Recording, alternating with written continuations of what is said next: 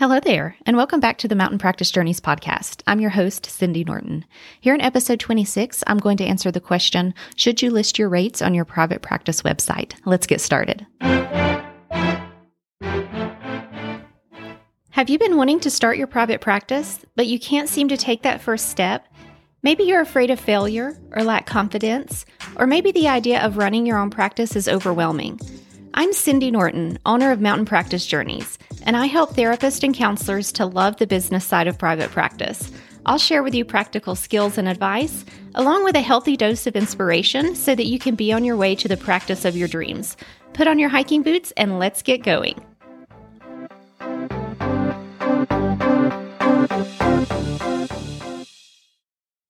If you haven't yet listened to episode 25, I urge you to do that. In that episode, I chat with Jane Carter about how to get unstuck in your decision making in private practice. Now let's get on to today's episode. Should you list your rates on your private practice website? I'm going to start this episode off by saying that I have a very strong opinion as to what the answer to this question should be. But that does not mean that my answer is the right one. I totally respect the decisions of those who have chosen differently, as they have determined that this way is best for their practice. And I urge you to continue making decisions for your practice based on your intuition and what you believe to be the best for you, regardless of what anyone else says, including me. With that being said, my answer is that I absolutely believe that you should be listing your fees on your website. I list mine everywhere. First, I'm going to talk about why listing your fees on your website is a great idea. Transparency with your fees and services is very important. Providing potential clients with all the information they need to make an informed decision about your services builds trust and it shows that you have nothing to hide. Personally, as a potential client of any type of service, I will always visit the website of the provider to find out more information and look to see the cost of services. I will never think about purchasing anything that doesn't have a price listed. Many of you are like me. When I see something without a price, I automatically assume that I can't afford it. And I also wonder the reasoning of why someone wouldn't be willing to put a price on their services, or at least let you know what the price is up front.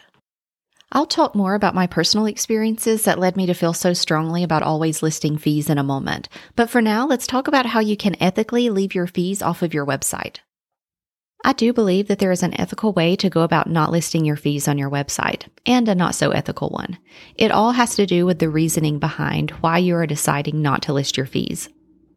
If you would like to chat with a client, educate them about therapy and the process, chat about what they can afford, and find a rate that works for you both, and you are totally happy to refer out to trusted colleagues if your rate is not sustainable for the client, these are all completely ethical reasons for not having your rate listed on your website.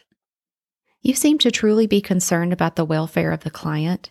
You are interested in building a genuine connection, and you are truly following through with what is in the best interest of the client. However, if your main purpose is to get the client on the phone, build a connection with them first so that it's harder for them to say no to you, convince them that you can't put a price on mental health, and not be too keen on offering referrals, then you're acting unethically. If you think you need to do a high pressure sales call to get clients to book with you, you're doing it all wrong. In the therapy field, even a low pressure sales call feels icky to me. I prefer to let my clients find out all about me, my approach, my schedule, and my fees from my website. And once they decide that they would like to work with me after having all the information they need to make a truly informed decision, we can then have a chat to make sure it's a good fit and they feel comfortable working with me. You may wonder why I have such a strong opinion about this. Well, here's my story. As someone who is a recovering people pleaser, it was extremely difficult for me to say no to people in the past. I have so many memories of being talked into buying something that I really couldn't afford just because this person was good at selling things. I'm sure you all can relate to the buyer's remorse feeling. Our therapy clients should never feel buyer's remorse in this way or feel as though they were talked into services that they really can't afford. Even though in my experiences the salesperson was just doing their job, many times I felt truly taken advantage of. I believe that we have a responsibility as the sellers of any product or service to ensure that our potential clients are informed, educated, and free from pressure to make a purchase. I want you to let my experiences sink in so that you can really think about whether or not you are possibly unintentionally doing this to your potential clients. As a potential client, it feels really shitty and makes you look slimy. So, we've talked about why you should list your rates on your website, how you can ethically leave your rates off your website if you decide to do so, and the unethical areas to steer clear of when not sharing your rates up front.